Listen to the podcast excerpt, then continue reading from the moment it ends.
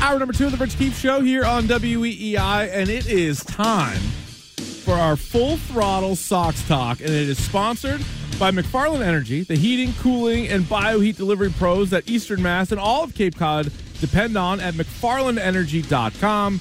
By the E.L. Harvey companies, including Nauset Disposal and Mega Disposal, your local trash collection and recycling providers and by Aviva Trattoria, Italian inspired, locally made from fresh, whole, locally sourced ingredients.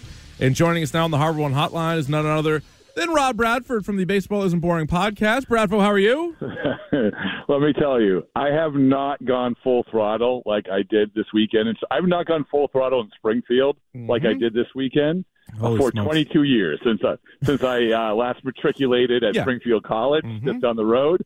I felt like if, if anyone's there to, to to make go full throttle, it was me and Jonathan Papelbon, and I think we both did. Yeah, for sure. Yeah, you guys definitely were. Now I know that's not what he meant. It was more levers, and it was more adjusting levers. Yeah. And things like that.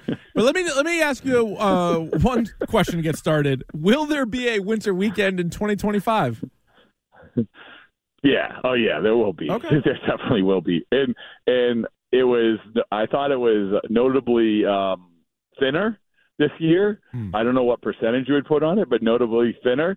Uh, I did feel like sort of the boo thing was almost it wasn't as organic as it was the year before. Right. Um, and so you know it and it, the Papelbon thing I've it was uh, I, I it was either genius or not genius. It was it took a lot of attention away from people. Right. Uh, a lot of people liked it. Usually the, the I think the the younger folk usually like it. The purists of the game they uh, they're like, oh, we we we want to boo and we want to talk about payroll and mm-hmm. salary cap and.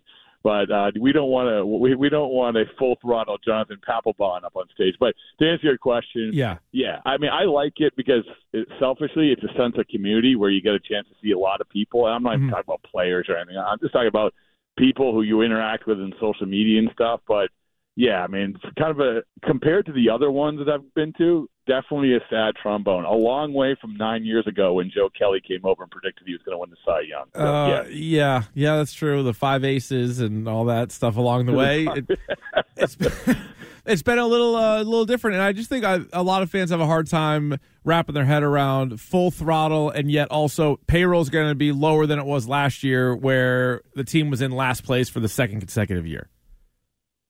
Yeah, of course. I mean, the, this let's talk about the comments that were made there, right? I yeah. mean, you had you, you did 180s on mm-hmm. whether it was the payrolls going to come in lower than it was or the Fenway experience, which to me that was the worst one.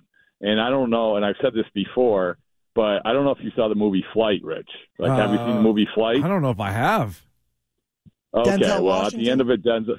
Yeah, Denzel Washington. He right. he runs out. He, he gets the point where he, if he tells the truth, he has to go to jail. But then he goes. He says, "I've run out of lies. I've run out of things to say. Wow. I've hit my quota. Yep, I just and and that's and that's kind of how it felt where the Fenway experience because we all know that the Fenway experience is the Red Sox safety net, the business wise, right? We mm-hmm. know that. We know that that that people are going to come, and you don't have to have a good team. But it was never articulated like that. And when it was articulated like that, it was like, uh, really? Come on. Yeah. Come on. I mean, you you you like to think that people you're going to get people there because it's going to be a good team and people are going to buy the jerseys with player X on the back of the but that's not what they're going for right now. I will say this though, with the levers and the full throttle and everything else, I will say this. I put a poll up yesterday. They signed Jordan Montgomery they signed Jordan Montgomery, Rich, uh-huh. then the, per- the perception. I don't know if listen. I don't know if they will make the playoffs, but the perception of the the whole thing changes. In my scientific poll up on my ex Twitter account suggests that it was most people say, okay, I would give it either a B or a C, which yeah. right now I think universally it would be a D or an F. Well, I think Jordan Montgomery to me would have been a really nice signing in addition to somebody better than him. And it's sort of that same conversation we've had for a while where, hey, if Brayan Bello's your third starter, like you might kind of have something here in your rotation. But right now, like I'm not a Luke, Lucas Giolito guy. And I also like kind of picking through it a little bit more. Like, I don't even know how good Jordan Montgomery is. I think he was good at the right time last year for Texas. But overall, like, I, he doesn't really knock my socks off either. See, I think the thing I think is important to invest, like I, I say, invest in certainty, right? Mm-hmm. Like there's no thing say absolute certainty, but the good teams have the guys that they invest in, which you kind of know what you're going to get. And I don't think Jordan Montgomery is going to be uh, a no doubt about it number one guy. But to your point, you don't want Brayan Bello to have to do what everyone expected him to do last year and be this ace. Like, have somebody else to take the heat off, and maybe Giolito is that guy. But you're not paying for certainty with Lucas Giolito. You no. might pay for innings, but you're not paying for certainty. And and so that's the part of it that drives me nuts because the the example that it did work was when they paid for certainty for the bullpen and Kenley Jansen and Chris Martin after the year of trying to piece it together. And you know what? That if they didn't have those two, you win 60 games. so my thing is it's it's worth it's worth getting uncomfortable and worth the investment to get a guy that you kind of know what you're going to get while you're looking while you're sifting through the five or six or seven aces. Do you think Kenley Jansen's going to get traded? I hope not, but I think that I I think it's better than fifty percent chance. I, I I don't think I see. I I understand he's of value. He's on the last year of his contract, but I hate people who say, "Well, as a closer, anyone can close." I don't believe that. I don't believe it for a second. I've seen it enough where that isn't the case. Mm-hmm. And also, the way bullpens are now, you need to stretch them out as far as you can because the starters are only going five innings max. Right. So you need to stretch out. If you have, you have to have two, three closers on every team. But you know, I don't know. I mean, the he has value. Teams need want closers. Um, and he's in the last year of his contract. And again, selfishly, he's also one of the, the few uh, uh, guys in that clubhouse who uh, I don't want to say have personality, but have personality.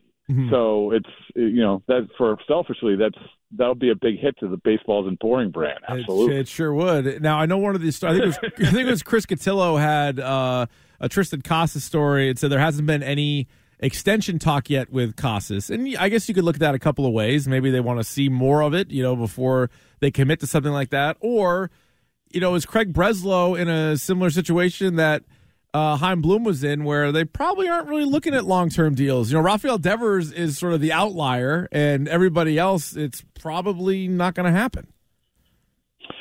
No, I think see, uh, it's a good question for Chris to ask, and because we, we all ask it right this time of year, it's it's it's a layup, and but but also if you go back, the extension talks almost never happen until really spring training, because especially now because there's so much for these these teams to do.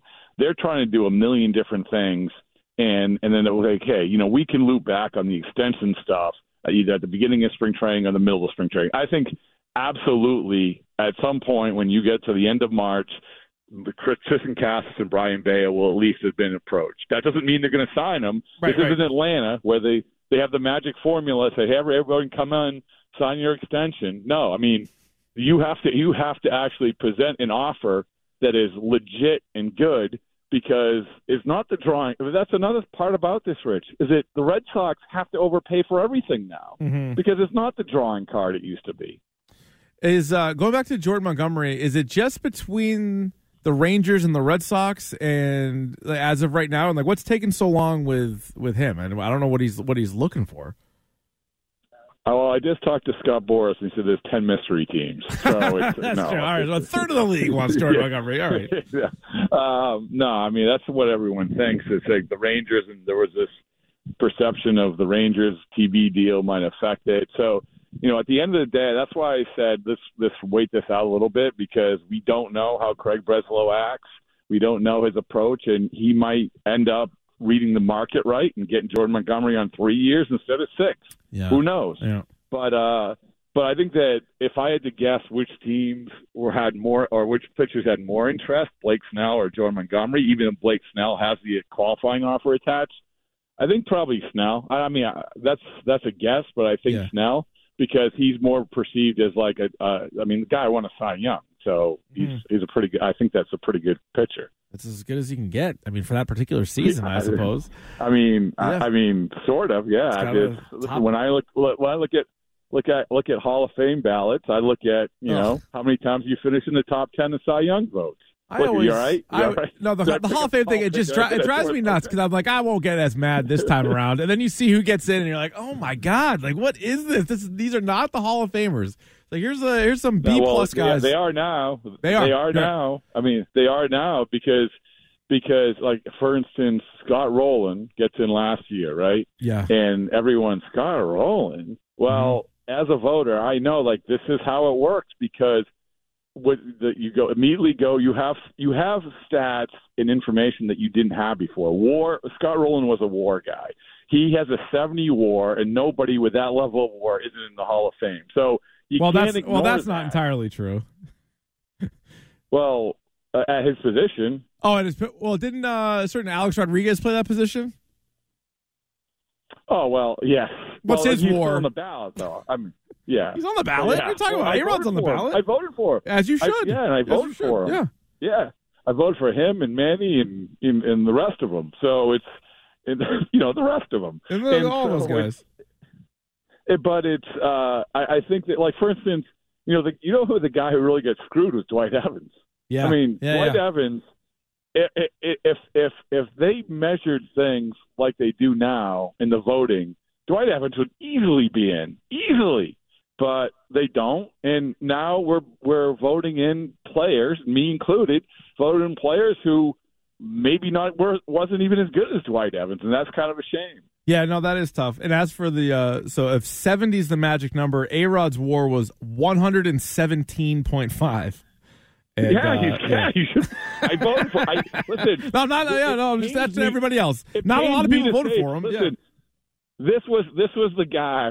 I can't get when A Rod. First of all, like I can't stand how he's revitalized this whole perception because I think it's just so fraudulent. Yeah. And I can't get. I watched the Bal- Balco documentary Yeah. yeah. where the guy hired people to hold up signs to support him outside the courtroom because they were all in the same handwriting. what are we doing? Yeah, uh, Yeah, it's, it's he's a mess. Still he's, he's a heck of a ball player. I think the thing that uh, drives me the nuts, uh, the most nuts about uh, your fellow BBWAA members is how Todd Helton, for example. So I don't think he's a Hall of Famer, but whatever. He he gets in, he gets the votes. So this year he got just under eighty percent of the votes. His first year on the ballot, 2019, he got sixteen percent of the votes. Oh yeah. So like Yeah, all of a I sudden think- they're like, well- you know what? Actually, oh yeah, let me. Now he is a Hall of Famer. It's like, well, you didn't think he was five years ago, so just go with your gut. Go with your original thought. You were right. Well, there was the problem is is that there's definitely some of it where you know when you max out at ten, there's some guys maybe you don't vote for, but that's not primarily the case. Primar- What's pro- primarily the case is you have really, I'll say, I'll be very kind, misguided voters, misguided where Yes. some of them say, "Oh, he's not a first ballot." Like, who cares? If you, if you have room, Oh, and he's in 10, or he's not. Yeah. then vote for him. Yeah. Yeah, and then and then and then if you, I don't understand the ones who take their take don't vote for someone after you know the Mm-hmm. next year you're taking them off. Mhm. It's yeah, it, it the the ballots are. I don't mind the the debate about the steroid guys and who you know me. I voted for Billy Wagner. Okay, let's have a debate about it. It's fine. Yeah, yeah. I get it, but but some of these ballots are just so unbelievably terrible. And and you're right, it's hard to defend them, and as you can tell, it's very very hard to defend them, and that's a shame. Yeah. Well, there you go. There's our uh, our first full throttle Sox talk of the Cool. uh, the winter Man. spring. I think it's pretty good. I tell I tell you what, I tell you what, it was the winter weekend. The last thing I said about winter weekend, full throttle winter weekend, all the levers winter weekend. Yep. Is that we had Papelbon on, and we had the radar gun machine about thirty feet away. And I know Papelbon. If you know, basically, he'll say no to a lot of things, but if you bet him, if you Mm, bet him, he'll he'll never say no. Got it. So I bet him a hundred bucks he couldn't hit eighty five on the radar gun. He, you know, the huge crowd follows him over, and he goes and he throws seventy seven. That's And he comes back and he me. said, in fair, yeah, well, yeah, through three actually, 77, 80, and seventy seven. Wow. And he comes back, and we re- recapped it on our airwaves. And I and he said, "Well, in fairness, I I hadn't slept last night, and I still might be drunk." And I said, "Well, how's that any different from when you played?" So yeah, touche. Yeah, exactly. He he he agreed. He agreed. So I saw the So I saw the go. video of it. It looked like it was uh, eye test suggested more than seventy seven. Yeah, I think it was humped up there. I thought it was. Well, he was. Well, I mean, just listen. I could go max effort like him too. Yeah. The the weird thing is that who would have ever thought that an employee of WEI in Honesty would throw harder than than Jonathan Papelbon, which our guy Coop did. Yeah, that's he threw right. 81. Oh, that's crazy. Yeah, so Coop greater than Papelbon. There you go. We got the got the videos to prove it. Sign 'em up. Pretty good. there you go. All right, check go. out the uh, Baseball Isn't Boring podcast on the Audacy app, wherever you get your podcast. Bradfo, a pleasure, and I'm sure we'll be uh, talking to you again soon. All right. Thanks, Rich. I'll see you. All right, very good. Good stuff from uh, Bradfo there as we mixed in some Sox. I mean, the reality is we're going to talk Sox, but it's not going to be, you know, probably the most positive. I mean, until they give us a reason Well, to. he's saying they land Jordan Montgomery. All right, if they get Jordan Montgomery, Things we, are changing. We can reassess things a little bit. I think if they were going to get Jordan Montgomery, now I guess they're just waiting it out. But if they're going to get Jordan Montgomery, don't you do that right before winter weekend? So maybe it's not quite as bad when you're there. But would I, think. I know they're just trying to save a few pennies, I guess.